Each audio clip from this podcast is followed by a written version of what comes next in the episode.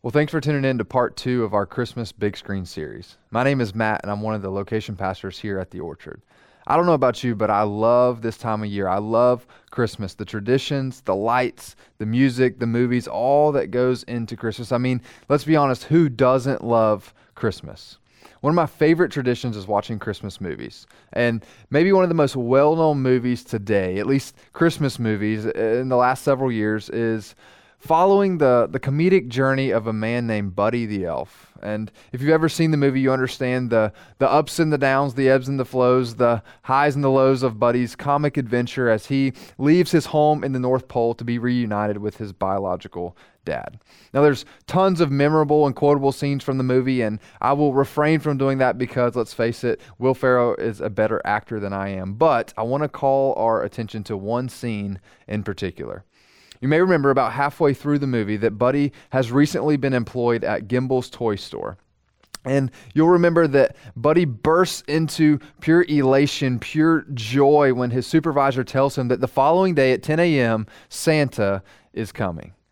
Fast forward to ten a.m. the next day, and Buddy's elation quickly evaporates. You see, Buddy literally sniffs out the imposter. He sees this faux Santa, this imposter, as he begins to receive kids and asks them for what they would want for Christmas. And Buddy reminds him that you're not Santa. In fact, you smell like beef and cheese and you sit on a throne of lies. And then Buddy, much to the chagrin of his supervisor and the rest of the employees at the store, rips off the faux Santa's beard, dashing the hopes of all of the children in the store who came to see who they believed was Santa. Now, earlier I asked the question, who doesn't love Christmas? And yes, although that's intended to be a rhetorical question, I think sometimes the answer may be a little less simple. So who doesn't love Christmas? Well, those who have experienced disappointment, those who have experienced pain, those who have been let down, that's who doesn't love Christmas. You see, suddenly Christmas for those have lost its luster. The lights aren't enough to overcome the loneliness. The music isn't enough to mask the pain. And you may be surprised to find out that Buddy the Elf is not the only one who experienced disappointment leading up to Christmas Day. You see, being let down and having expectations go unmet is not foreign to the people of Scripture, and that may be no more evident than in the life of a man named Joseph. Now, if you have a Bible, I would invite you to join me in Matthew chapter one. In Matthew chapter one, we begin to see the what is traditionally called the Christmas story take shape. And Matthew writes these words starting in verse eighteen. The birth of Jesus came about this way. After his mother Mary had been engaged to Joseph, it was discovered before they came together that she was pregnant from the Holy Spirit. So her husband Joseph, being a righteous man and not wanting to disgrace her publicly, decided to divorce her secretly. Now let's pause there for a minute and, and unpack what's going on. Now, this translation in the Christian Standard Bible says that Mary and Joseph were engaged. You may have a translation or heard it translated differently that says Mary and Joseph were betrothed. What does that mean? What does that look like? And the idea is similar to our engagement today in the sense that, yes, betrothal preceded the wedding ceremony, but it was a little different. So what are those differences? Well, betrothal back then was much more binding than our engagements today. You see, a betrothal process usually lasted a year, and it almost always involved at least the partial payment of the bride price. And so in those days, the arranged marriages were very common, and so usually with consent, both parties would agree that the marriage would be arranged ahead of time, and there would be an established price that would be paid called a bride price. And so in this particular instance, Joseph and Mary had been arranged probably to be married with consent that they had both agreed upon. And it's very likely that at this point, Joseph had already paid at least partial payment of the bride price.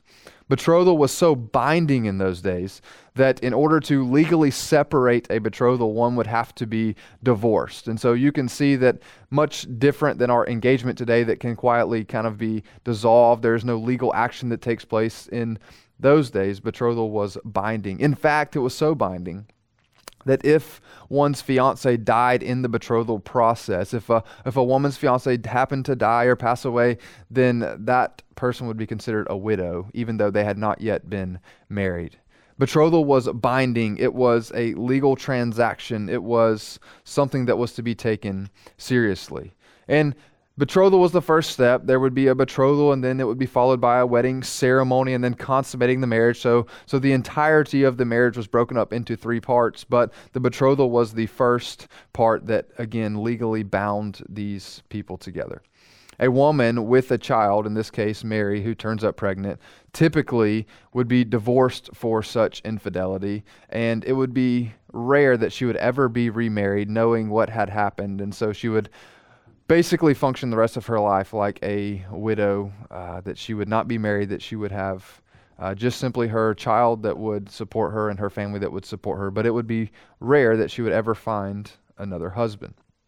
So at this point in the story, here's what we know. We know that uh, Mary turns up pregnant while her and Joseph are betrothed, that this was a serious matter, that this is a matter that had legal implications. And so Joseph is really left with three options. The first option, knowing that this child was not his, is that he could divorce Mary for her unfaithfulness, and this would ultimately bring shame to Mary as someone who had committed adultery to or against her betrothed. And so uh, that's probably the most common option, or at least what would first come to our minds. The, the second option would be Joseph, knowing this was not his child, he could stay with Mary despite her unfaithfulness, and he would bring shame to himself for one of two reasons. Either he would be viewed as one who had consummated the marriage prior to the wedding ceremony, and therefore would bring shame to himself for a lack of self-control, or it would be discovered that this was not Joseph's child, and he would bring shame to himself for keeping the child and keeping Mary despite her unfaithfulness. Or the third option, and this is the option that we read about that Joseph had decided to go with, and that was this. He could divorce Mary because of her unfaithfulness, but it says that he was a righteous man, and because of that, he could do so quietly, not bringing public shame to Mary, trying to, as best as possible, keep her dignity intact, and they could separate legally. They could do so, but not cause such a ruckus and a stir that it would eventually prevent her from uh, having status as she moved forward. And in other words, Joseph, as a righteous man, knowing this was not his child, said because of his integrity that he would try to, as best as possible, preserve Mary's integrity. Now, it's often been said that disappointment defined is the difference between expectation and reality. Now, in this case, we don't know what Joseph's expectations were, and so we could speculate, we could read into, but the Bible isn't clear about uh, how much disappointment he faced, but I do think it's safe to say that he experienced disappointment, not because we know his expectations, but we do know his reality. And the reality was this: Joseph was invested in Mary's life. They had agreed to marry one another. They had uh, betrothed one another. They had committed to this process. They had already begun the wedding process, the betrothal process. And again, it's likely that Joseph had already paid part of the bride price. He was invested in this marriage. He probably loved Mary, right? He had agreed to marry her. And so emotionally and financially, there was an investment on Joseph's part. And so we don't know his expectation, but we do know the reality is that the one that he had agreed to marry, the one that he had paid partially for a bride price to be his wife, was now pregnant, and the child was not his. So I would venture to say that there was surely some disappointment on Joseph's part. And I think the thing for us is that many of us have probably felt that same sting, that sharp pain of disappointment in our own lives. Through the words of a spouse or a friend, through goals or dreams that we had, we had lofty ambitions, we viewed our lives as going one way, and then we have experienced the reality of something much different, expectations being unmet. We have felt what it is like to have our worlds come crashing down around us. But here is the point that I think we need to see, and what we will see take place in Joseph's life is this: God did not abandon Joseph in his time of disappointment. Just because Joseph experienced disappointment, just because Joseph discovers that his betrothed, his soon-to-be wife, his future wife, is now pregnant, knowing that the child is not his, God did not abandon Joseph in this moment. In fact, he did the opposite, and he drew near. See, the truth about disappointment, even though it can sometimes be a hard truth, is that God is at work in our disappointments. Let's continue in verse twenty of Matthew chapter one. It says, but after he had considered these things, after Joseph had resolved to divorce Mary quietly, an angel of the Lord appeared to him in a dream, saying, Joseph, son of David, don't be afraid to take Mary as your wife, because what has been conceived in her is from the Holy Spirit. She will give birth to a son, and you are to name him Jesus, because he will save his people from their sins. Now all this took place to fulfill what was spoken by the Lord through the prophet. See, the virgin will become pregnant and give birth to a son, and they will name him Emmanuel, which is translated, God is with us. So we see that on the surface, Joseph surely experienced disappointment. He surely experienced some heartache and some pain knowing what had transpired. And yet God does not abandon him there. God, even though this was of God, he does not leave Joseph on an island to figure it out for himself. In fact, he sends an angel to Joseph to calm his fears, to ease his anxiety, and to assure him that Mary, your betrothed, has not been unfaithful. There is no need to divorce her because what has happened has transpired because God is at work. This is actually the fulfillment of prophecy. This is the fulfillment of God's promise to his people to send one, a Messiah, into the world to redeem Israel and to redeem the world, to save people from their sins. So despite his disappointment, we see that God is still at work. James MacDonald has put it this way.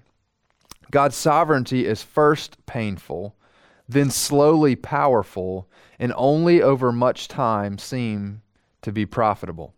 This is because at first, knowing that God is in control can hurt. It can lead us to ask God, why would you let this happen? Or maybe more specifically, God, I know you're in control. I know you're sovereign. So how could you let this happen to me? Then over time, we begin to understand that God does indeed have a plan, even if we don't have eyes to see it. And finally, we come to a place where we understand that God is working, that what has happened in our lives, although painful, although disappointing, has indeed proven to be profitable.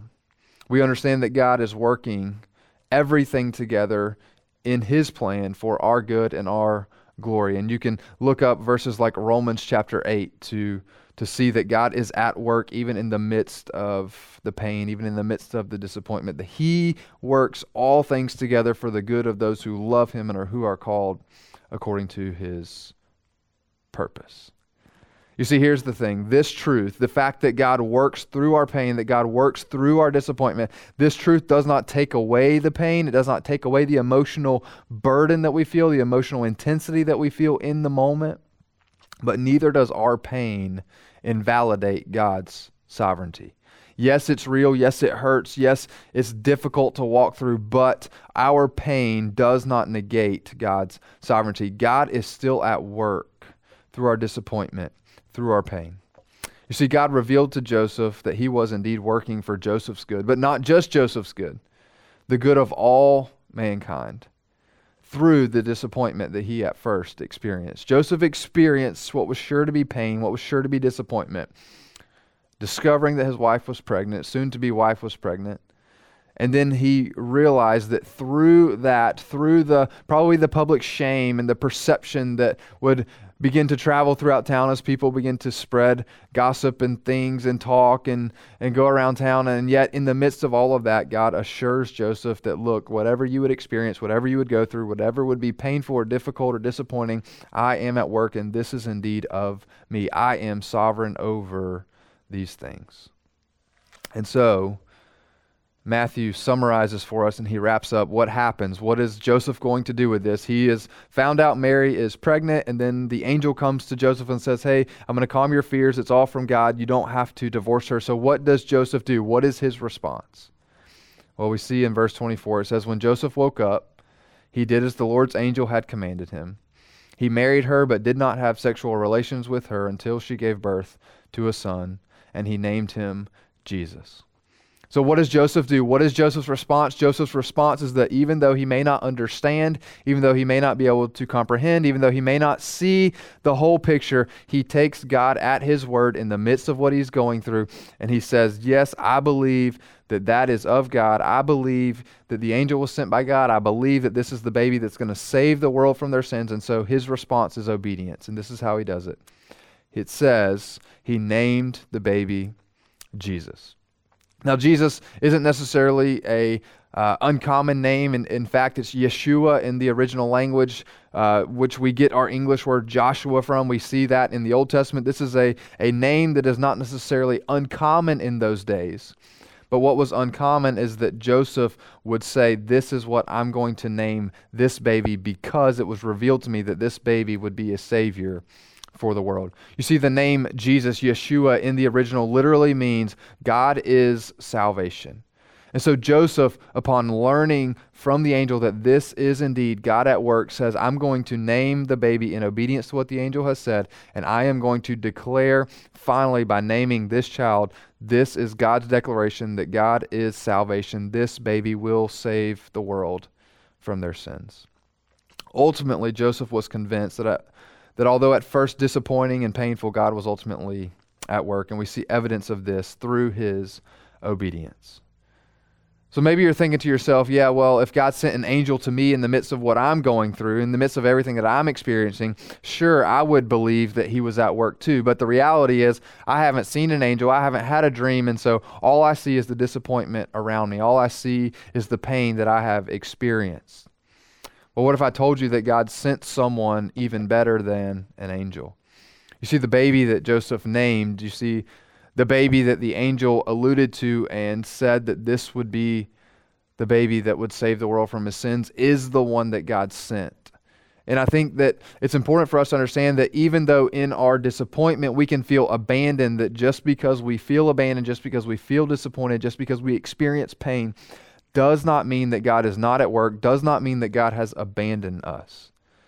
In fact, maybe the most convincing evidence of all that God's purpose is not stymied, stymied by our disappointment or our pain, is that he himself, God himself, experienced the heartache, the pain, the emotional weight of seeing his son Jesus humiliated and tortured on a Roman cross.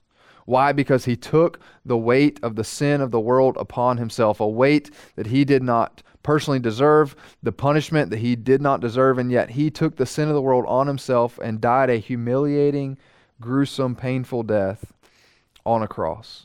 So God is not foreign to the idea of experiencing the things that we often experience. And we think, well, I'm experiencing heartache, I'm experiencing pain, I'm experiencing disappointment, and therefore God has abandoned me. God must not know me. He must not care. He must not see me. And yet God himself subjected himself to heartache. He subjected himself to seeing his own son crucified, tortured, beaten, stuck on a Roman cross. Why? Because he loves us. It's not that pain means that God has abandoned us. It doesn't mean that because we're disappointed that God has somehow forgotten about us or doesn't care about us. In fact, it was through pain, it was through humiliation that God proved just the opposite. He proved that he loves us. He proved that he sees us. He proved that he cares about us. He proved that he loves us through the pain that his son experienced and that he subjected himself to. The Christian recording artist Casting Crowns wrote a song titled Held, and one of the, the lines of that song says this. It says, if your eyes are on the storm, you'll wonder if I love you still. But if your eyes are on the cross, you'll know I always have and always will. So if that's you, if you have experienced disappointment, if you are one of those people that you're not looking forward to Christmas, you are maybe not as excited as the average person because you know that Christmas is going to be a stinging reminder of loss or unmet expectations or pain or heartache or disappointment, I want to remind you that in the midst of your disappointment, there is hope, that God loves you, that Christmas is a reminder of just how much he loves you, that he, God, can work through your disappointment for your good and for his glory. So my encouragement to you is that if that is you and you are feeling the effects of disappointment, that you would turn to Jesus, that your eyes would be on Jesus this Christmas season, that you would know that what you are experiencing, what you have gone through, what you are going through is not because God has abandoned you, is not because God doesn't love you, but in fact that you would understand that even God understands your pain, because he has experienced it, and he experienced it when he sent his son as a reminder, as a demonstration of just how much he in fact loves you. You see, this baby that Joseph experienced disappointment over at first, who eventually grew up and became the savior of the world, is proof that God uses disappointment. He can work through disappointment ultimately for our good and for the good of the world, to save the world from its sin. And so here's what my encouragement to you is. This Christmas season, may your eyes turn to Jesus. May you be reminded that he came to save you, born as a baby, born to the Virgin Mary, born into this betrothal, wedding, marriage relationship between Mary and Joseph. He came into the world through Mary as part of Joseph's life because he loves you. And I want you to be reminded this Christmas season that even though you may experience disappointment, pain, heartache, loss, that God loves you. His eyes are on you, and he has proven that once and for all by sending his son Jesus to the earth, because he knew that Jesus would be the savior of the world. And he loves you enough that he sent his son Jesus to die on a cross for you. And so I pray that you would be reminded of that this Christmas, that Jesus is the reason for the season, and that your eyes would look to him in the midst of your disappointment and your heartache. We love you guys. Thanks for tuning in, and we hope to catch you back next week.